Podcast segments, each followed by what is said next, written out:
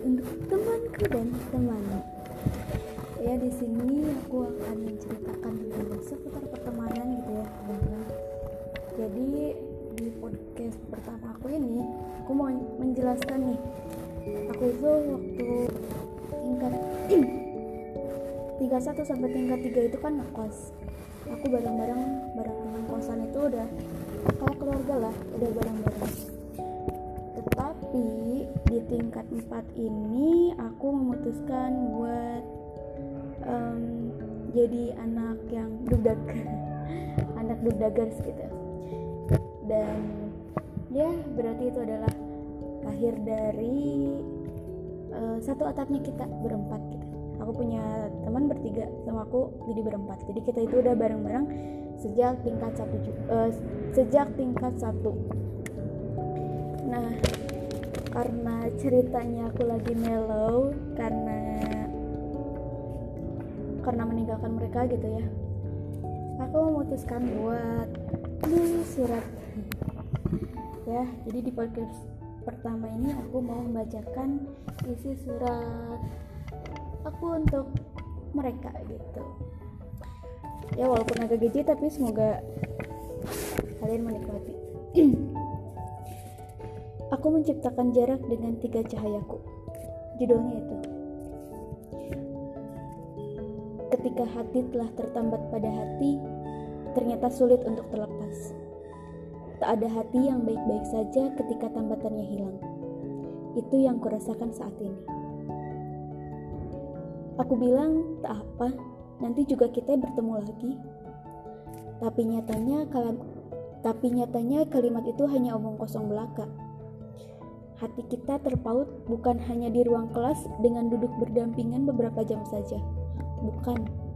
Kita lebih dari itu.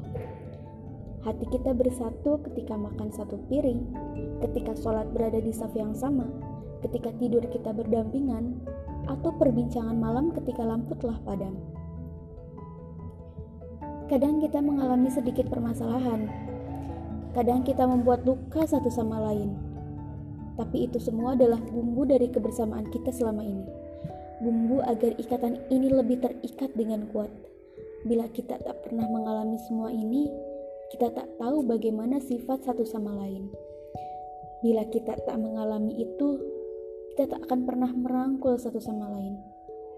Entahlah, apa aku akan bisa merasakan pelukan itu lagi ketika malam atau tidak.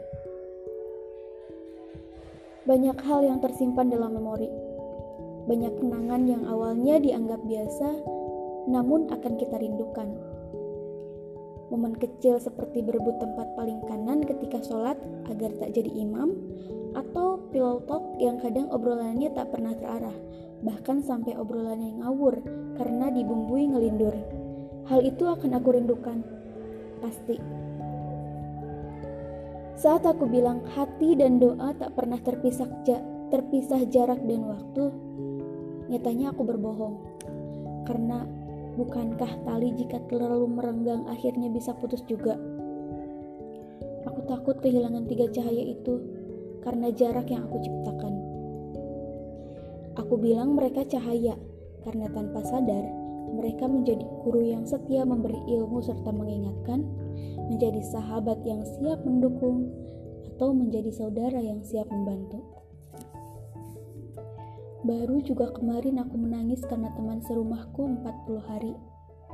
Sekarang aku menangis karena tiga orang guru, sahabat, dan saudara selama tiga tahun. Aku berpesan, jika aku pergi lebih dulu, jangan lupakan aku. Aku menulis ini untukmu, ungkapan terima kasihku. Pesan itu diadaptasi dari bawang tulis. Aku punya cita-cita dari dulu ingin jadi penulis. Ingin kutulis semua kenangan kita agar orang dapat membacanya. Kenangan kita lebih indah dari sebuah jepretan momon di dalam kamera. Kita sadar itu, makanya kita jarang difoto. Ya kan? Dariku yang lagi melo. Nah, itulah teman-teman surat yang aku tuliskan buat ketiga sahabatku itu. Oh, mohon maaf juga ya Sepertinya kalian akan mendengar suara-suara jeritan-jeritan di sana. Tenang, itu bukan suara yang aneh-aneh gitu.